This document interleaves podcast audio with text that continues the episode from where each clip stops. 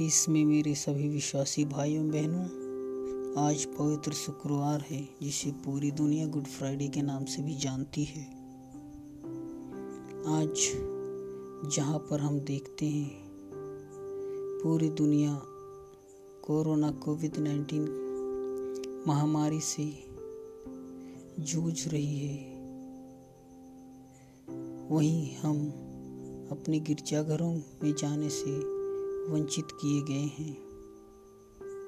लेकिन हमारे विश्वास पक्के हैं तो हमें प्रभु यीशु से मिलने, उससे बातें करने और उससे वार्तालाप करने से कोई वंचित नहीं कर सकता। प्यारे भाइयों, बहनों, आप अपने ही घरों में इस पवित्र पर्व को अपने परिवार के सभी सदस्यों से मिलकर मना सकते हैं। मेरे दोस्तों, आज हम यीशु के दुर्भोग मृत्यु का स्मरण करने के लिए अपने परिवार में एकत्र होकर हम न केवल यीशु के दुर्भोग मृत्यु का स्मरण करने के लिए एकत्र हुए हैं, बल्कि एक भव्य समारोह मनाने के लिए एकत्रित हुए हैं। क्योंकि अपने दुखभोग और मृत्यु के द्वारा यीशु ने हमारे समस्त मानव जाति के लिए एक नया जीवन प्रदान किया। साधारणतः हमें दुखभोग मृत्यु केवल व्यर्थ ही जान पड़ती है, लेकिन इसी दुख भोग के द्वारा यीशु हमें जीने का राह बताते हैं। यीशु ने हमें यह सिद्ध कर दिखाया कि जीवन को बचाने का अर्थ क्या होता है। जीवन को बचाने का अर्थ उसे खोना। जब हम अपना जीवन दूसरों के हित के लिए व्यतीत करते हैं, तब हम वास्तव में उसे बचाते हैं, उसे सुरक्षित रखते हैं और उसे प्राप्त करते हैं। यद्यपि यह संभव जान पड़ता है क्योंकि ये बातें एक दूसरे के विपरीत है, किंतु फिर भी यह सच और ऐसा ही होता है। क्रूस पर आकाश और पृथ्वी के बीच टंगे हुए यीशु ने कहा, सब कुछ पूरा हो चुका है। यह कहकर उन्होंने सिर झुकाया और अपने प्राण त्याग दिए। ये अंतिम शब्द हमारे विचारों की शुरुआत होनी चाहिए। उन्हें मन में रखकर हम यीशु के दुख भोग और मृत्यु का अर्थ समझने की कोशिश कर सकते हैं। यीशु ने अपने पिता के सांत्वना देने वाले हाथों में अपने को सौंपते हुए कहा, पिताजी, मैंने आपकी इच्छा पूरी की। सब कुछ जिसे आप चाहते थे कि मैं पृथ्वी पर करूँ, मैंने उसे पूरा किया। क्या सिर्फ़ उसी दिन यीशु को दोषी ठहराया गया था, जिस दिन उन्हें प्राण दंड की आज्ञा मिली? इसलिए उन्हें क्रूस की मृत्यु का दंड दिया गया?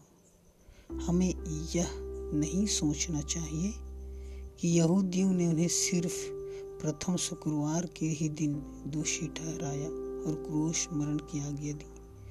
यीशु का दोषी ठहराया जाना और क्रूस पर मृत्यु सहन करना उनके दैनिक जीवन के समर्पण का फल था। उन्होंने स्वयं को अपने पिता की इच्छा पूरी करने के लिए अर्पित किया। और इसलिए लोगों ने उन्हें मार डाला। वास्तव में ईश्वर की इच्छा क्या थी? जब हम यह कहते हैं कि प्रतिदिन यीशु ने अपने पिता की इच्छा पूरी करने के लिए स्वयं को अर्पित कर दिया तो इससे हमारा क्या अभिप्राय है? ईश्वर की इच्छा थी कि यीशु दुख भोग, मृत्यु और पुनरुत्थान द्वारा लोगों को उनके स्वार्थ, वासना असंतोष और अहम से बचा ले। ईश्वर की इच्छा थी कि यीशु प्रेम की नई शिक्षा का प्रचार करें। ईश्वर चाहता था कि यीशु लोगों को पिता के प्यार एवं दया को प्रकट करें। ईश्वर चाहता था कि यीशु प्रेम की नई शिक्षा का प्रचार करें। ईश्वर चाहता था कि यीशु लोगों को सिखाएँ कि ईश्वर पिता है। जिसे हमें प्यार करना चाहिए। वह ऐसे प्रभु या मालिक नहीं जिससे हमें डरना चाहिए। उसी तरह यहूदी सोचते थे, लेकिन उनका विचार गलत था।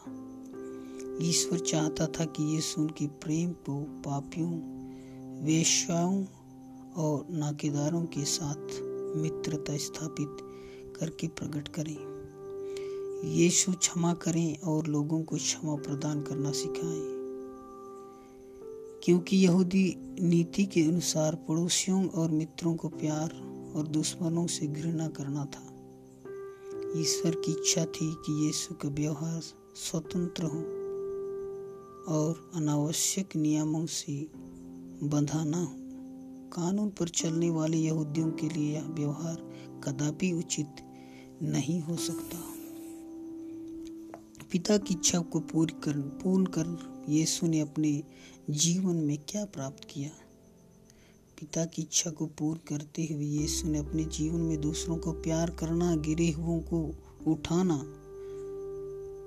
इस प्रकार बहुत सारी चीज़ों से हम यीशु से उदाहरण पाकर अपने दैनिक जीवन में हम सीख सकते हैं। प्यारे दोस्तों प्यारे माता पिता भाइयों, बहनों यीशु ने इस प्रकार की मृत्यु अपने पिता के हाथों से स्वीकार की। यह उनके पिता की इच्छा के प्रति आज्ञाकारी होने का फल था।